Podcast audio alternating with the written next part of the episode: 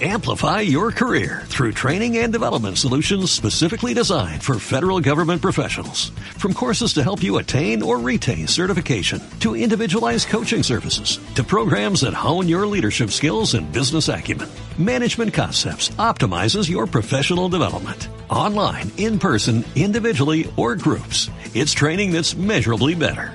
Learn more at managementconcepts.com. That's managementconcepts.com.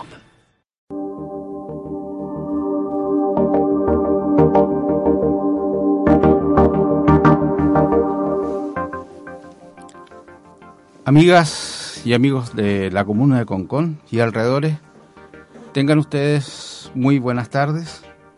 Hoy lunes 19 de enero, cuando ya los buenos días se acaban de convertir en las buenas tardes, hay un nuevo programa de Prevenir es la clave.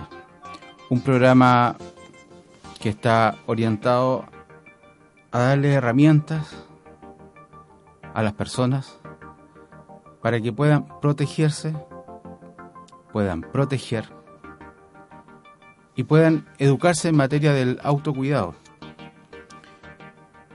Este programa tiene en realidad un solo objetivo, que ustedes puedan prevenir. Puedan prevenir en su entorno, puedan prevenir en sus casas, en la calle, en los lugares donde generalmente tienen algún tipo de actividad. Y obviamente con el propósito de poder evitar todo tipo de accidentes o incidentes. Les invito a que nos puedan escribir durante el transcurso de este programa a prevenir es la clave arroba gmail.com. Ya estamos con Twitter, prevenir la clave y mensajes de texto a través de eh, nuestro fanpage, que también es Prevenir la Clave, eh, obviamente en Facebook. Em, mis estimados amigos, eh, siempre uno trata de ser consecuente con todo lo que manifiesta, lo que dice, lo que opina. Y, en base a eso, mm, yo creo que en todos los programas hemos sacado al aire, siempre les manifiesto que la seguridad no existe en un 100% y que por más que uno minimice los riesgos, siempre estos se alinean, o sea, las condiciones se alinean para que todo suceda.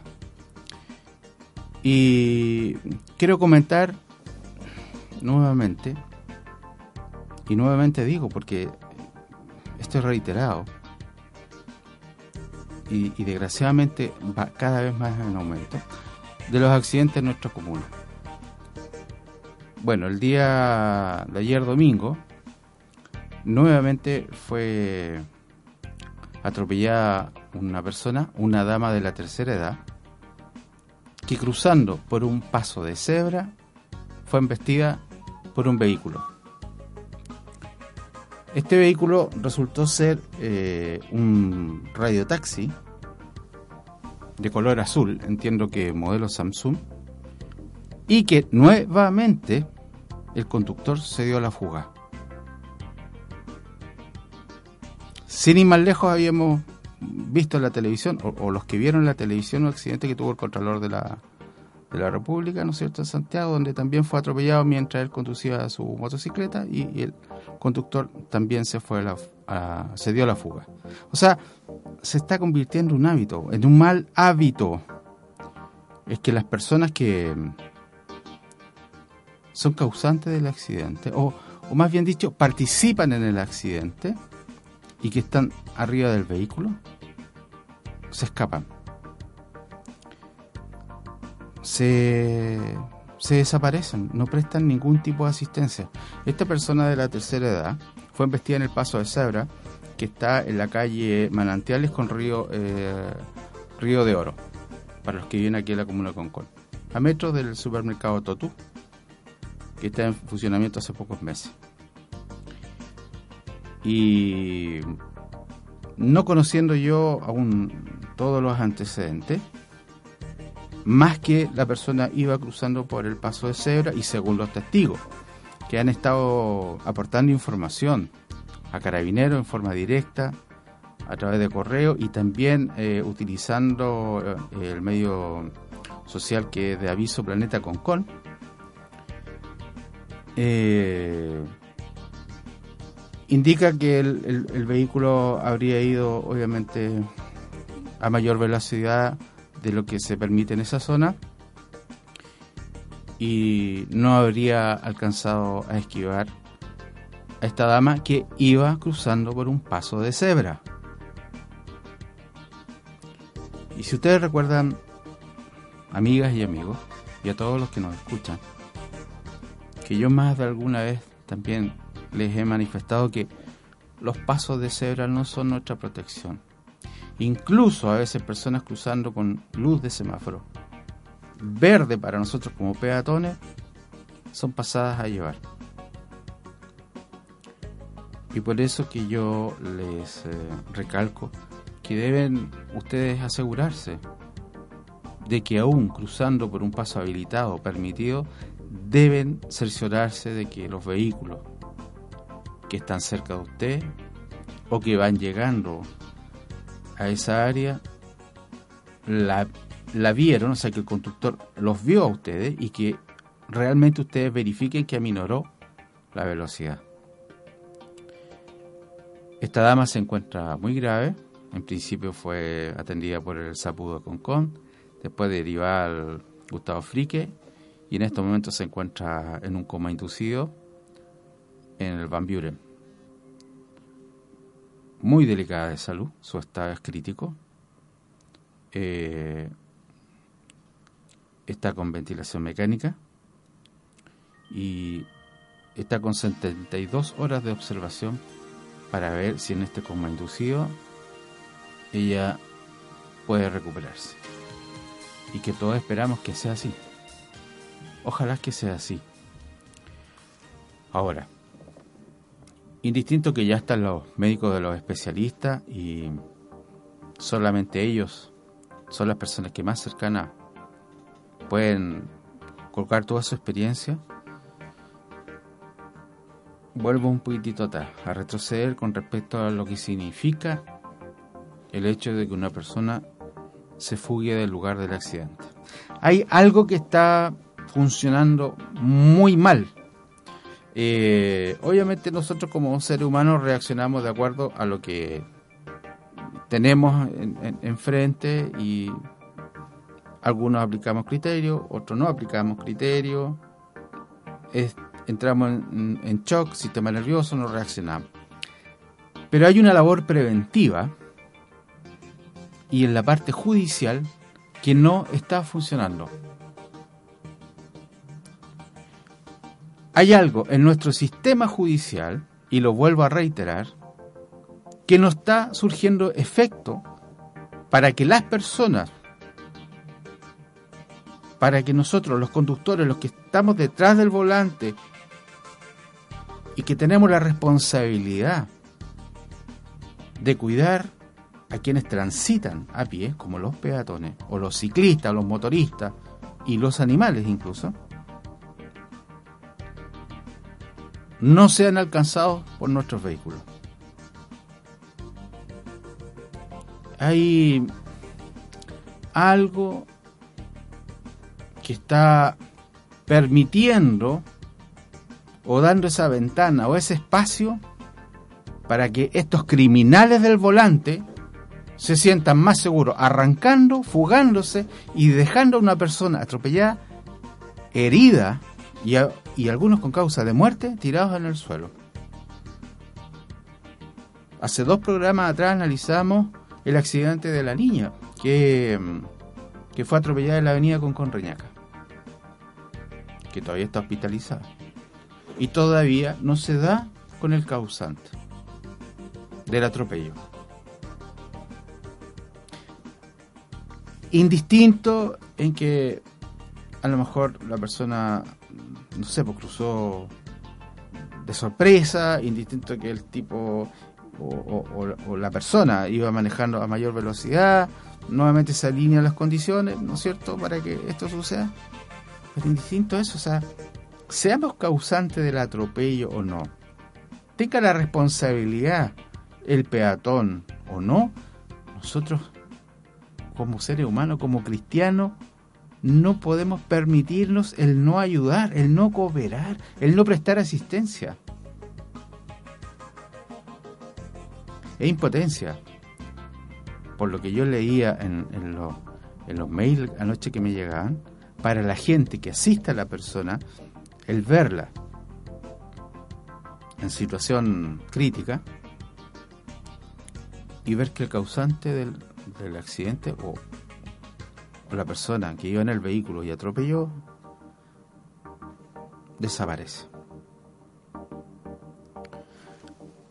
Esa es una instancia.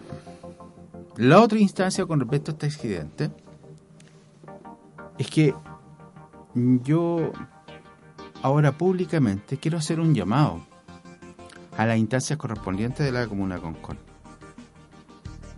Y sobre todo porque en esa área, en esa zona de lo que es la Avenida Magallanes con la Avenida Manantiales, desde donde comienza, el, digamos, el área está el Santa Isabel y hasta donde termina el, el totus por la Avenida Manantiales y todo lo que es la, calle Magallanes, de, donde está el Colegio Alborada, hacia arriba, hacia mm, el Colegio Ryan Caben, de lo que es del, poniente a oriente,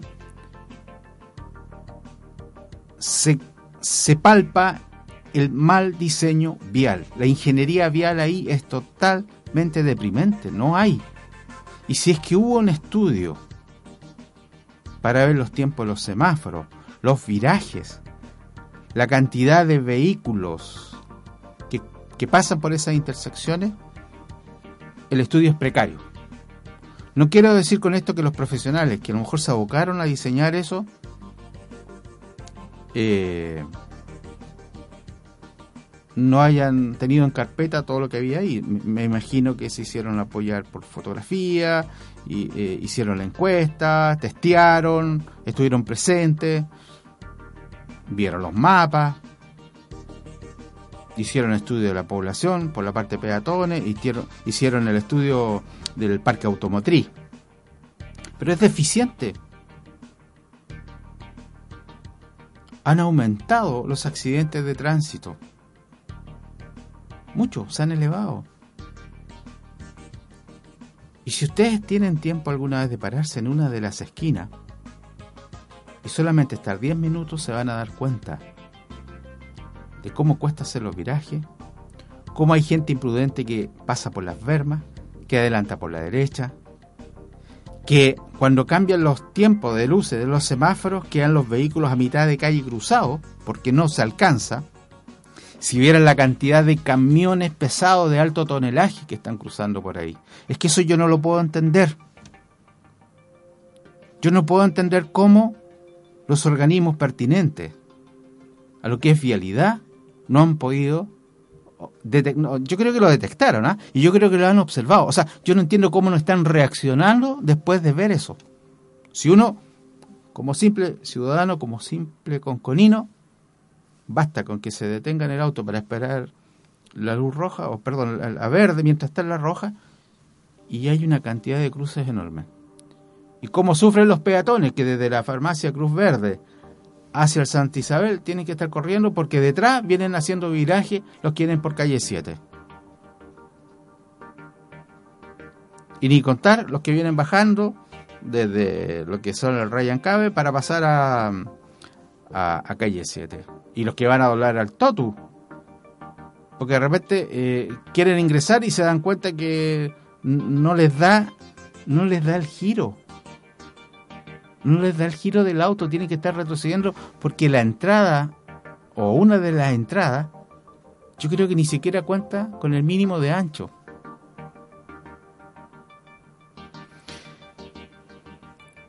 Este es un llamado de atención para que la gente que está a cargo de estos estamentos se haga presente en el lugar. La visibilidad en la noche es mínima.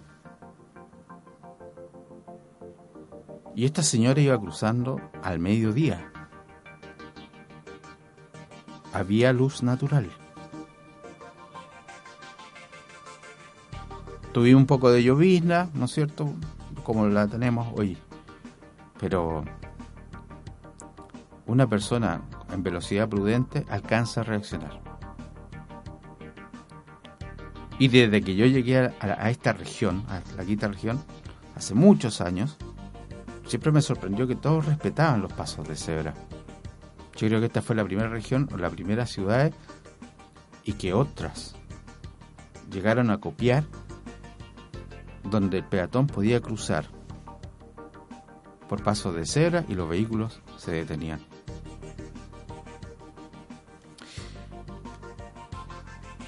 Yo quiero hacer una invitación a que las personas que están a través del medio social de Aviso Planeta Concon sigan dando información, sigan aportando información para dar con el paradero de este hombre, porque está identificado que es un hombre entre los 50 y 65 años, de pelo canoso, delgado, de lente, y que manejaba un radio taxi azul modelo Samsung.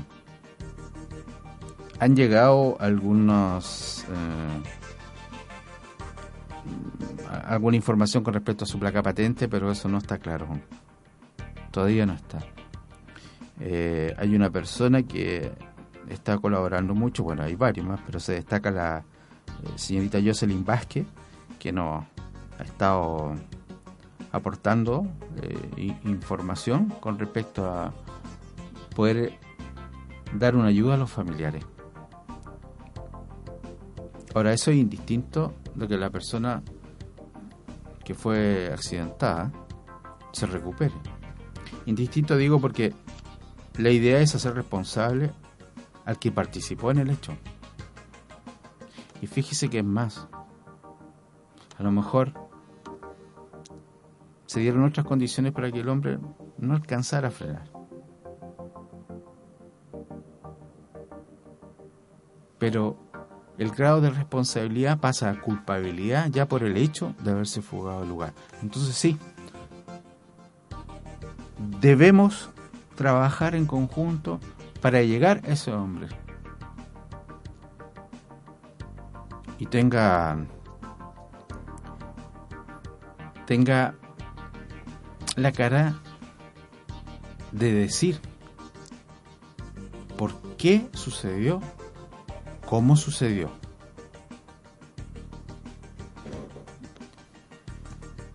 Yo doy las gracias a todas las personas que han escrito, que han tuiteado eh, y a los que están aportando información.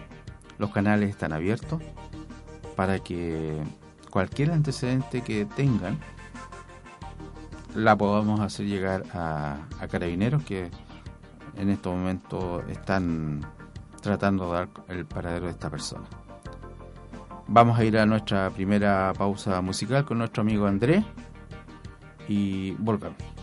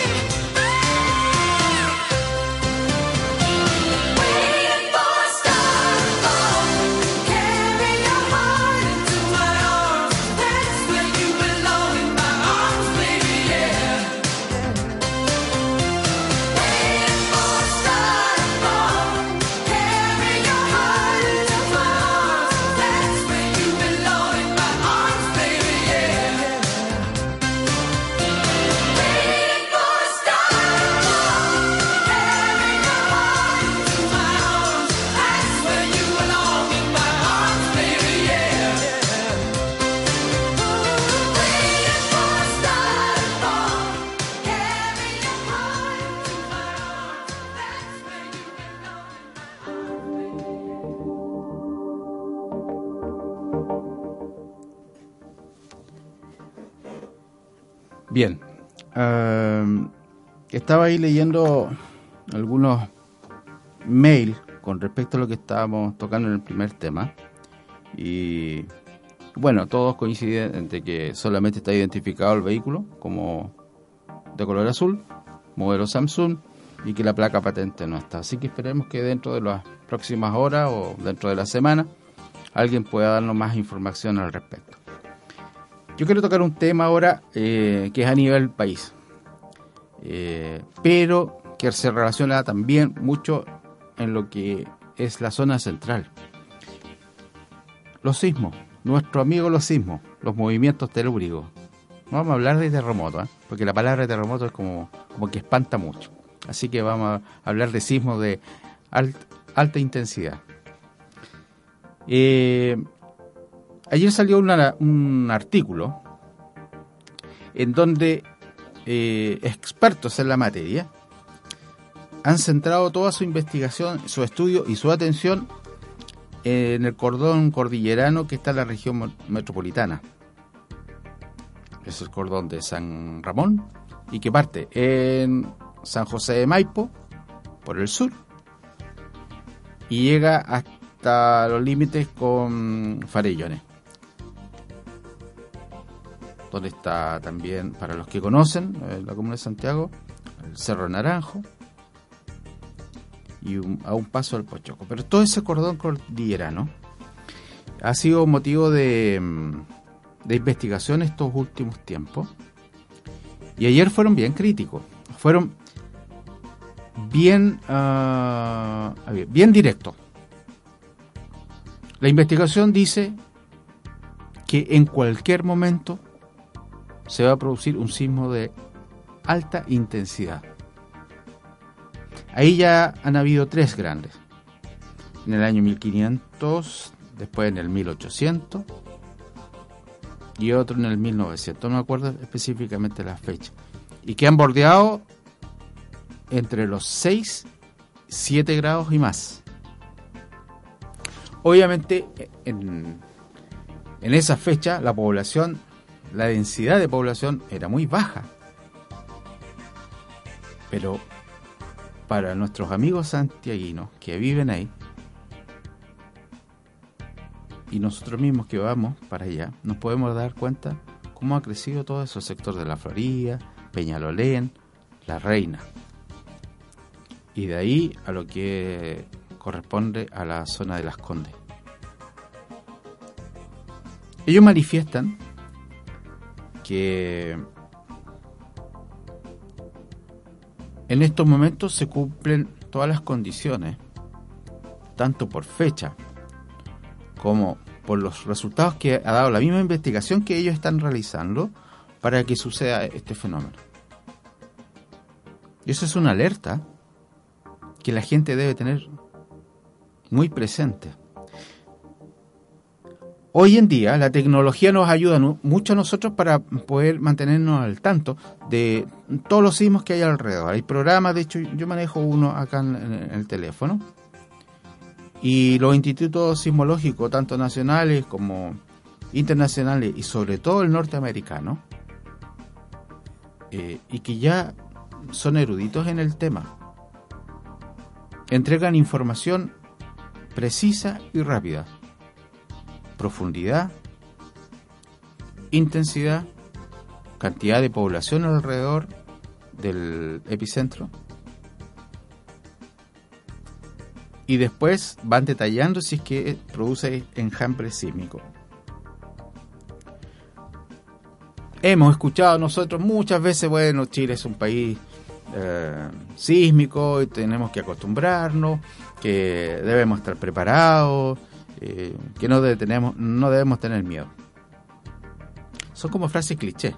No sé si usted eh, a lo mejor las transmite igual que yo, porque yo también, a veces mi amigo me dice, ¿qué, hacemos con temblor? Y yo le digo, no se preocupe, si Chile es un país de temblores, en cualquier momento va a temblar. Y tiembla. Pero eso no es la forma de prevenir. Eso es algo que ya está, ya está latente, ya está presente yo trato un poco de imaginarme la cantidad de gente que hay ahí, las edificaciones, las villas, las poblaciones, los edificios. Un hospital. Terminó de hacerse hace poco ahí.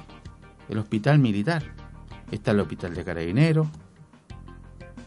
Está el centro nuclear de la reina. Y la población cada vez más alta. ¿Cómo se previene eso? ¿Cómo, cómo se trabaja en eso? Eh, no se le puede decir desde la noche a la mañana, ¿sabe qué? En cualquier momento el Cerro San Ramón se venir abajo. Así que váyase, cámbiense de casa. Tienen que irse de acá. No es fácil. No es fácil. Bueno, entonces ahí es donde nosotros debemos trabajar en consecuencia de que se le pueden entregar herramientas a las personas para que cuando llegue el evento sufran el menor, el menor daño posible. Si bien es cierto, no somos capaces aún de determinar el momento exacto cuándo va a suceder, qué día, a qué hora. Eso es impredecible, no, no hay mecanismo para ello. Hay algunos estudios donde han tratado de acercarse lo más posible con triangulaciones. en estos momentos se dice que cuando tiembla en Alaska, en, eh, América Central, y tenemos un, sismo, eh, lo que puede ser Australia o, o Japón, hay una triangulación y que debiera repercutir en nosotros. Eso es como, como un movimiento internacional, por así decirlo, de placas, que está mucho más lejos. Pero acá mismo, que está más latente, o sea, estamos aquí al lado, pero nosotros no estamos, estamos a 200 kilómetros. Y ellos están a metros. Porque hay gente que vive a los pies, a la falda de, ese cordón cordillerano que es San Ramón.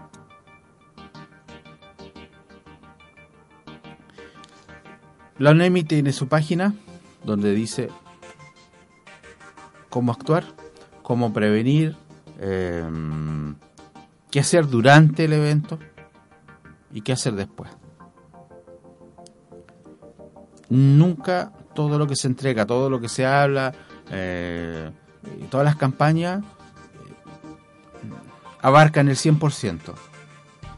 Porque aquí hay un factor mucho más importante. A lo mejor eh, nosotros podemos tener las vías de evacuación establecidas.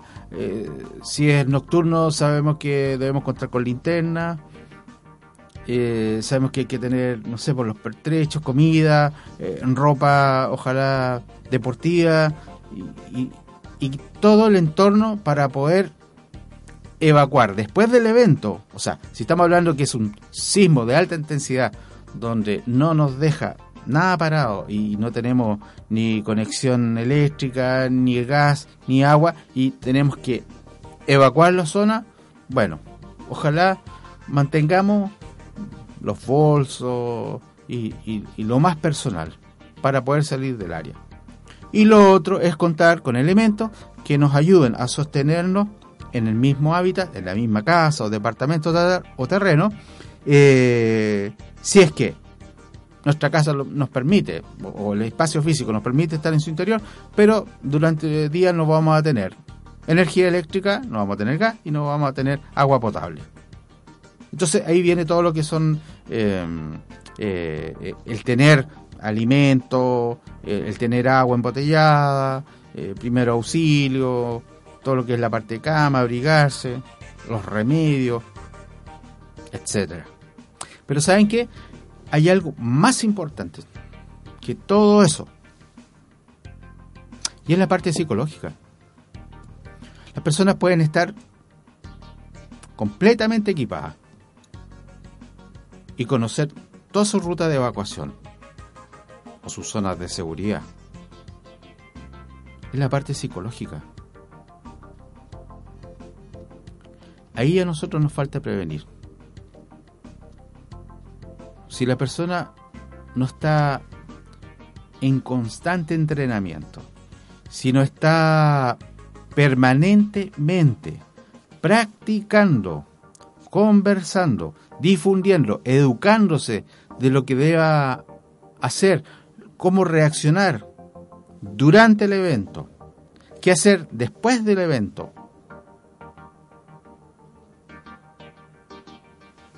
Psicológicamente la persona no queda apta, entra en shock, en shock nervioso y se le olvida todo. No tienen forma de, de ayudar al que está al lado, ni siquiera ellos mismos son capaces las personas cuando están en situación crítica o de emergencia, en estado de shock, no son capaces de salir o de mantenerse en el lugar. En realidad la primera premisa es que cuando está sucediendo el evento, o sea, cuando tenemos un sismo de alta intensidad y que se cataloga como terremoto, o sea, en donde nosotros ya no nos podemos sostener, vemos que todo se nos mueve y es difícil caminar, dice que debemos mantenernos en el lugar. Ojalá sentarnos y cubrir nuestro cuerpo, ojalá debajo de una mesa o de un lugar seguro para que las cosas que pueden caer sobre nuestro cuerpo no nos hagan daño. O un daño grave, porque a lo mejor igual nos van a caer cosas sobre el cuerpo y la cabeza, pero la idea es que sea de mínimo impacto. Y las personas con sistema nervioso, y créame, ¿ah? eh, y quizás no tanto con el sistema nervioso malo, sino una persona normal, encontrándose con un sismo de alta intensidad, donde vea que su cuerpo tambalea para todos lados y ve cómo las cosas se caen, entra en el shock. Entonces, quizás para esta gente y para todos nosotros en común, tanto lo de aquí región, de Arica, Punta Arena y de otros lugares de la Tierra. Pero específicamente ellos que en estos momentos están eh, siendo bombardeados y van a seguir siendo bombardeados. O sea, los medios de comunicación repiten mañana, tarde y noche este estudio. Y ya está saliendo en Facebook y lo pueden eh, también leer en los diarios electrónicos, o sea, en todas partes. Se viene un sismo de alta intensidad, o sea, un terremoto. Pero ¿y la parte psicológica? Yo creo que eso es lo que hay que trabajar. Invitar a la gente a que practique, conversar, como algo de todos los días. No como una forma ah, de obsesionarse en el tema tal de que todos queden nerviosos y prácticamente no hagan nada en forma normal o tranquila o de hábito diario pensando que va a venir un terremoto. O sea, los estudios lo avalan. Sí, puede colapsar esa zona. Pero ojalá que así como hay una investigación y un estudio que está poniendo en alerta, y que bienvenido sea, también debieran haber tips, deberían haber forma de educar a la población en forma activa, rápida. Una cosa son los elementos que debe tener la persona a su alrededor y lo otro es cómo manejar la situación. A ver, yo ahí quiero ser bien claro. Nosotros como seres humanos no perdemos el miedo. Siempre vamos a tener miedo a algo. Pero ¿qué es lo que hacemos? Lo controlamos. Tenemos que tratar de controlar el miedo. O sea, si nos encontramos con un accidente, una persona herida, claro, vamos a entrar en, en, un estado de situación crítica un poco nervioso. Pero la idea es poder controlarlo de tal forma que podamos ser un aporte y no que el miedo se apodere de nosotros para que nos bloquee, nos nuble y no podamos hacer absolutamente nada. Entonces, con este tema específico de la noticia que salió ayer, y téngalo por seguro que va a salir toda la semana, y que después se va a sumar nuestro amigo X, que está en un canal de televisión que le gusta la parafernalia con respecto al terremoto y entrevistan a la gente de afuera, y brasilero y extranjero, bueno, la gente empieza a sentirse bombardeada. Y hay dos efectos con esto. Hay un, hay un efecto adverso muy fuerte. ¿eh? El, efecto adverso es que las personas la bombardean tanto con esto que al final queda inmune. O sea, dicen, ya me da lo mismo si hay un temblor fuerte o hay un terremoto. Que sucede y que venga nomás. No, la idea es que digan, no, pucha, si yo me encuentro con ese evento aquí en mi casa o en la calle o en el colegio o en el trabajo, bueno, yo voy a ver cómo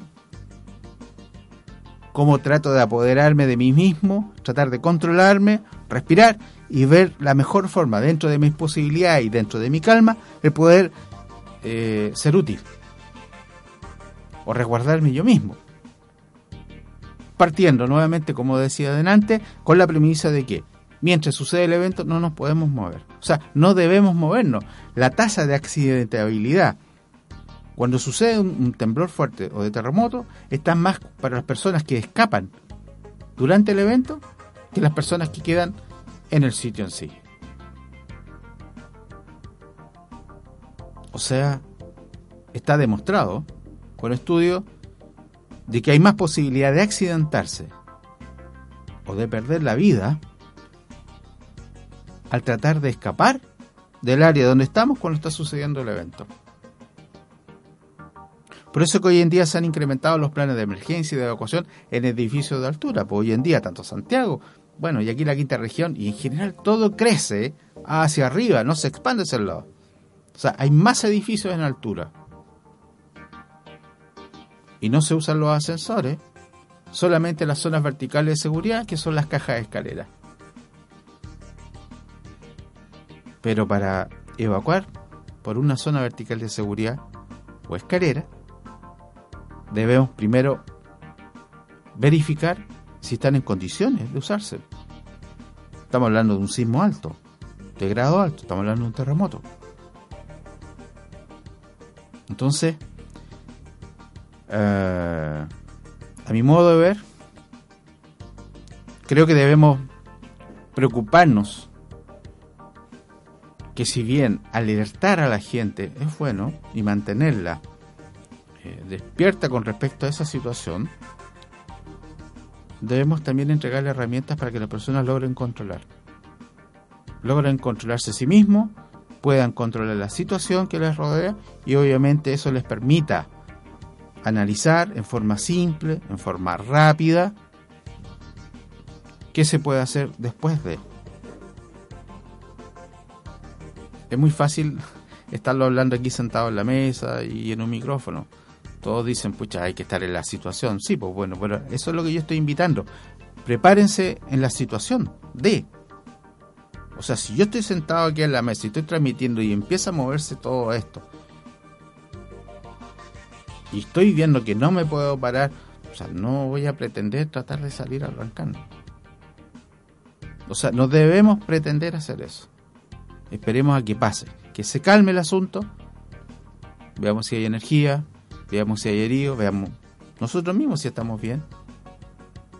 Y luego de eso, tratar de explorar, con ayuda, si tenemos más gente o solo. Y si estamos en un recinto donde no hay personas que están preparadas para eso, bueno, dejémoslo a ellos como equipo, para que salgan adelante. Antes que nosotros. Y si no están en condiciones, bueno, veamos nosotros también si podemos aportar. Así que psicológicamente las personas deben ser preparadas también. Amigo Andrés, vamos a una segunda pausa musical y regresamos.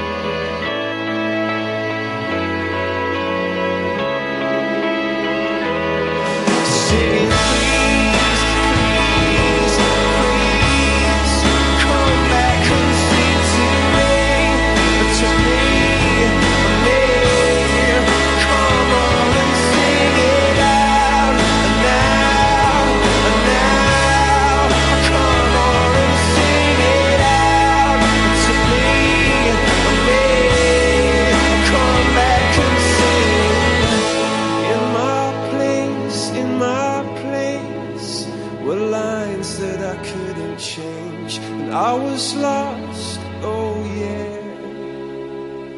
oh,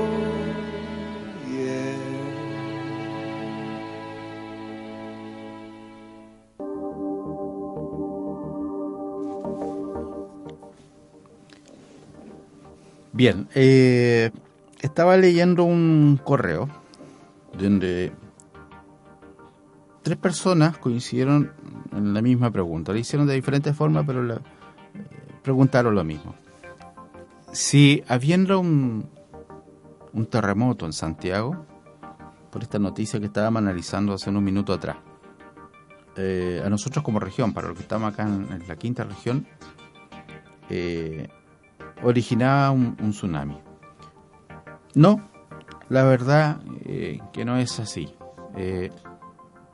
los estudios dicen que para que se produzca un tsunami, el movimiento telúrico debe ser desde el borde costero hacia el mar, o sea, hacia el interior.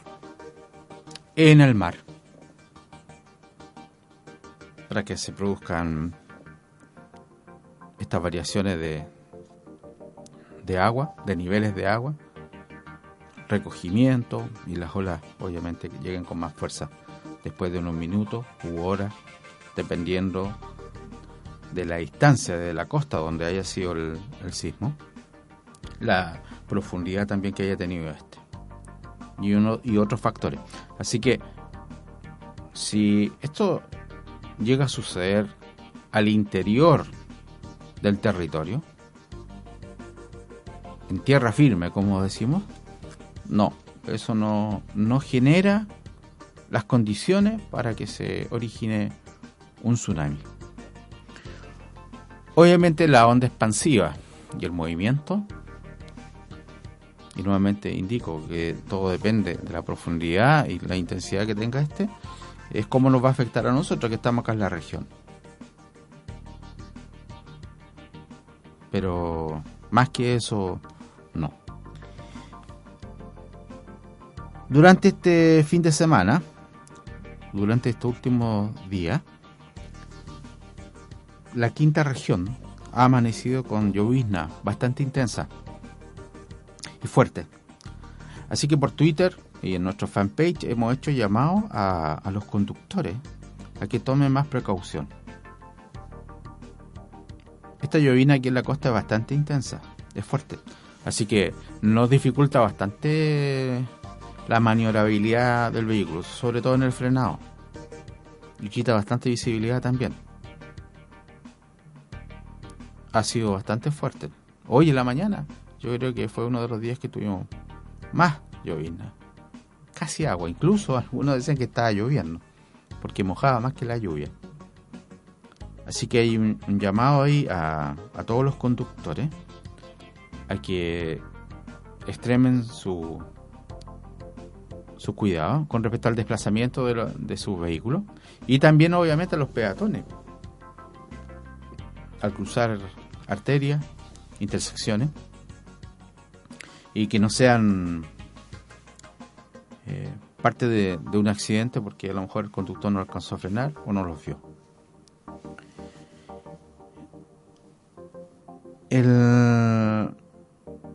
Eso va también para nuestros amigos deportistas. En tiempo la semana pasada hablábamos de que era importante que las personas se hidrataran, eh, se cuidaran eh, en, en, sus salidas de deporte, en lo que era la parte de su salud. Bueno, eh, estas condiciones climáticas que un poco mm, alteran un día normal de vacaciones acá en la región, eh, también los afecta a ellos como deportistas. Hay zonas en, la costa que solamente eso es tierra y piedra.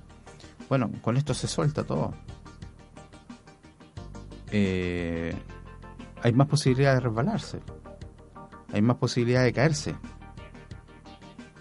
Y para los ciclistas, sobre todo, también se vuelve eh, el entorno vulnerable para ellos.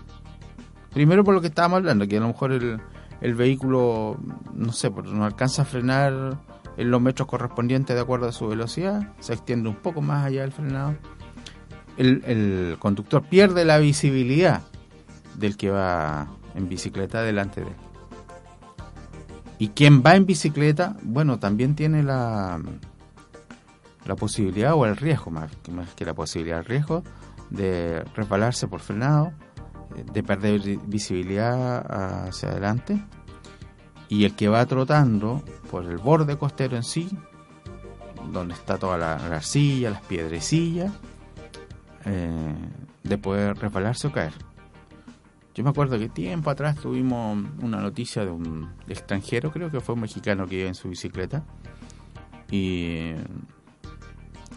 en el camino borde costero eh, con, con Reñaca, por abajo, por, la calle Borgoño, eh, cayó. Cayó en un hoyo varios metros abajo. Quedó muy mal herido. Y fue producto de que hubo un desprendimiento de tierra. Un desprendimiento de tierra y porque había muchos días ya con, con llovizna, la tierra se soltó. Y bueno, como no estaba eh, bien señalizado o trabajado ese sector, un desmoronamiento y lo justo necesario para que él cayera con su, con su bicicleta. Hay gente que mm, sale a hacer trekking. Eh, uno de los cerros que tenemos aquí en Concón, el Maucó, eh, es muy visitado. Las personas caminan mucho por ese sector. tiene muy bonita vista. El recorrido es corto, pero bonito, y tiene un, su grado de dificultad mediano, pero que se acrecenta con esto de amanecer todo mojado. De hecho, nosotros los conconinos, cuando vemos que ese cerro, el cerro Maucó, se encuentra ya con sombrero de nubes, se está tapado, el tiempo es malo durante todo el día y hay muy altas posibilidades que llueva. Bueno, la condensación, las nubes, todo lo que se forma en la pared del, la pared eh, poniente del Mauco eh, se torna peligrosa y las dos rutas eh, que son más utilizadas por las personas de ahí tienden a, despreocuparse un poco de la ruta en el, en, el, sentido de que le encanta subir, subir, subir, subir pero de repente hay tramos muy estrechos y obviamente pueden ser provocados por accidentes también así que ojo para todos los que están en la región eh, descansando y quieran hacer actividades deportivas. Pueden salir exactamente igual, pero con medidas de precaución un poquito más extremas. Eh, nos vamos a ir a la última pausa musical, Andrés, ¿te parece? Y volvemos para despedirnos y, adelantar algunas cosas para lo que va a ser el programa de la próxima semana.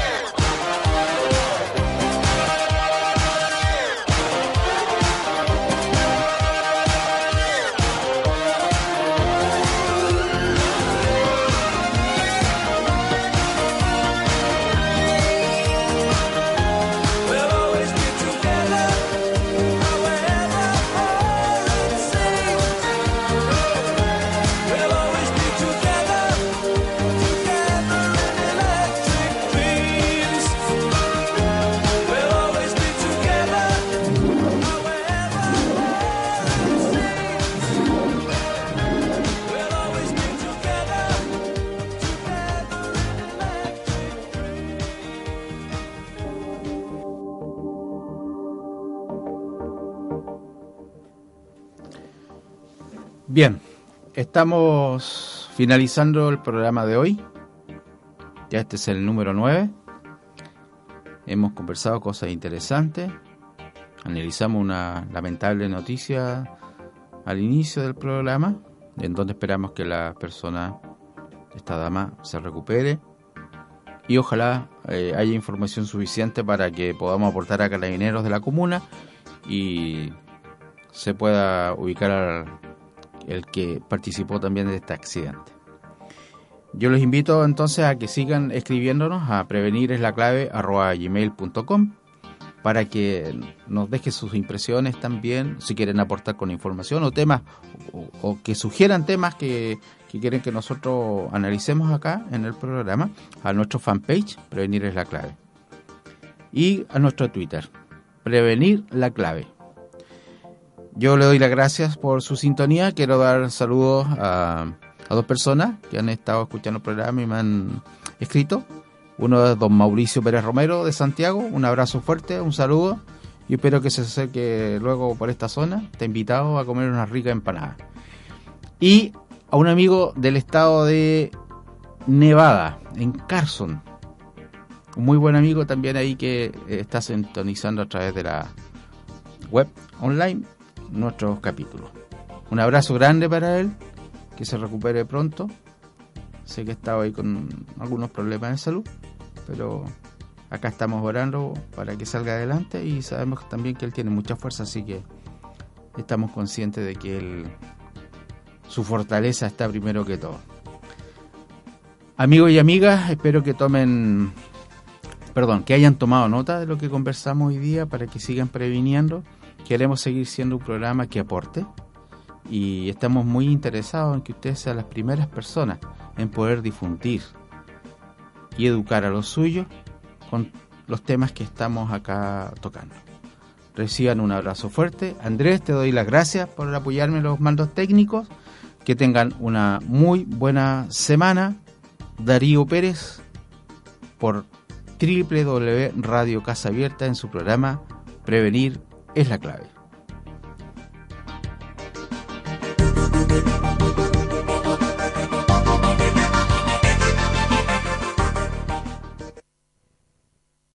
Amplify your career through training and development solutions specifically designed for federal government professionals. From courses to help you attain or retain certification, to individualized coaching services, to programs that hone your leadership skills and business acumen, Management Concepts optimizes your professional development. Online, in person, individually, or groups. It's training that's measurably better. Learn more at managementconcepts.com. That's managementconcepts.com.